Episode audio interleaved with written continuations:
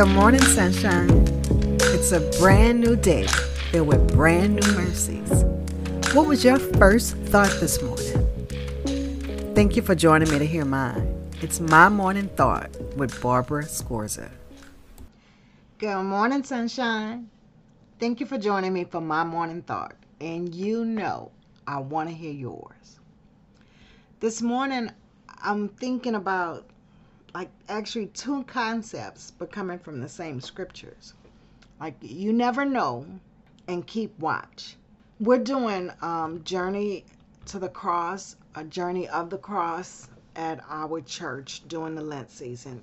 Each week we put up a different picture that depicts Jesus from the time that he was condemned to death to the time he rose. So each week you get to go and look at a picture. I'll actually put some information in the description if you want to check it out.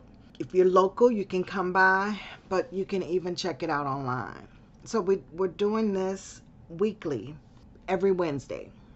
And yesterday, the picture was when Jesus was on the cross and he's looking out and he tells John to care for his mom and tells his mom, This is your son. So he wanted to make sure that, you know, his mom was cared for. In the midst of him hanging on a cross, beaten, knowing that he's dying, he looks out at his mom who's looking at him. Seeing this has to be in agony.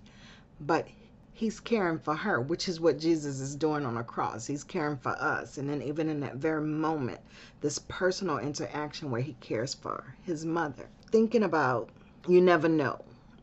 In Jesus' case, he knew. He knew that the end was coming.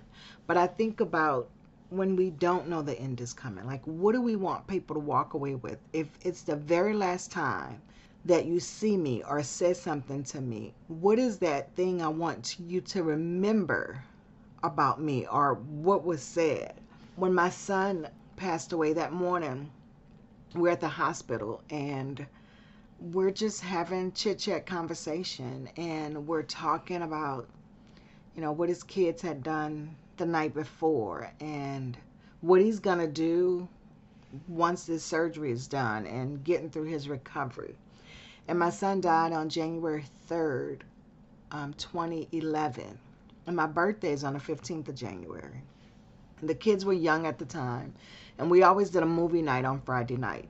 Our big television had died and we had a um we would we would watch this small 19 inch TV all of us would huddle around the TV on Friday night for movie nights. And we had that Friday, well, my son had gone to the hospital, had been in the hospital, and then was discharged on, I guess, the 31st to go back on the 3rd. So they gave him to come home on the during the holiday break, and they would do the surgery on the 3rd. So that weekend, that Friday night, we watched Santa Paws. We were talking about the movie in the hospital. We were talking about the movie, and he says to me that he's gonna buy me a television for my birthdays. Like that's gonna be our last time watching the movie on that little television. And after my son passed and I'm coming home, those initial thoughts I'm thinking, what would he have said different to differently if he knew that this was the last conversation that he was gonna have with me? I wondered, you know, would he have told me something that he wanted me to tell his kids? Would he have told me some specific things. Just that was my thought. Like, if he knew that that was going to be our last conversation, what would that conversation have looked like? I think about that often through life. Since then, I think about what do I want people to experience of me and what do I want their last interactions to be of me. Now, sometimes I fail. Sometimes I don't get it right, but I really try that if my conversation with you or my time in your presence, if that's the last time you see me or talk to me, what will you walk away with? That's the one perspective. The other thing I think about, because the scripture I was looking at is Matthew 24 36 and, and 42.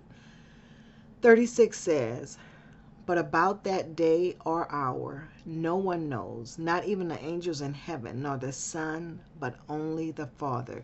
And he's talking about, he's telling them about the last days. In the last days, these things are going to happen. Then he comes and he says, But no one knows the day or the hour. And then verse 42 says, Therefore keep watch, because you do not know on what day the Lord will come. So, thinking about those, like I said, those two scriptures, one is you never know. So, what do I want people to walk away with? And then, because I never know, keep watch. Like, what is it that, like, always wanting to bring God glory in everything that I do? I never know the day of the time. You know, I jokingly tell people, I want to try and live my life in a God honoring way every moment. I said, because if God calls me home in this moment, I don't want to have to say, Lord, can you give me five minutes to fix this mess that I'm in? I want to be doing what He's called me to in every moment. So, my thought today and my challenge or my encouragement to you is to think about that. Like every place you step into today, whether it's a physical presence, whether it's something that you send in an email or text or social media or even a, a voicemail or whatever. So, whatever place you put your presence, what do you want people to walk away with if that's the last interaction they have with you? I want you to think about that. I want you to allow that to guide your day. Every place you step into, walk away saying, if we never interact again, eh, this is what you'll be left with. I want to thank you guys for listening and remember I'm I want to build community. I want us to be in this together. So, I'm telling you things about me and I want to hear about you. You can always leave a comment. I'd love for you to rate the episode if you like it. Remember, you can go to the website. The link will be in the description www.mymorningthought.com Send me a comment. Send a prayer request. I want to get to know you. Who are you? Have a great day, guys. Thank you for joining me for my morning thought. And don't forget, I want to know yours. So leave me a note. And until we meet again, do the right thing because it's the right thing to do. I'm your host, Barbara Scorza, and our music was by Ashot Danielyan.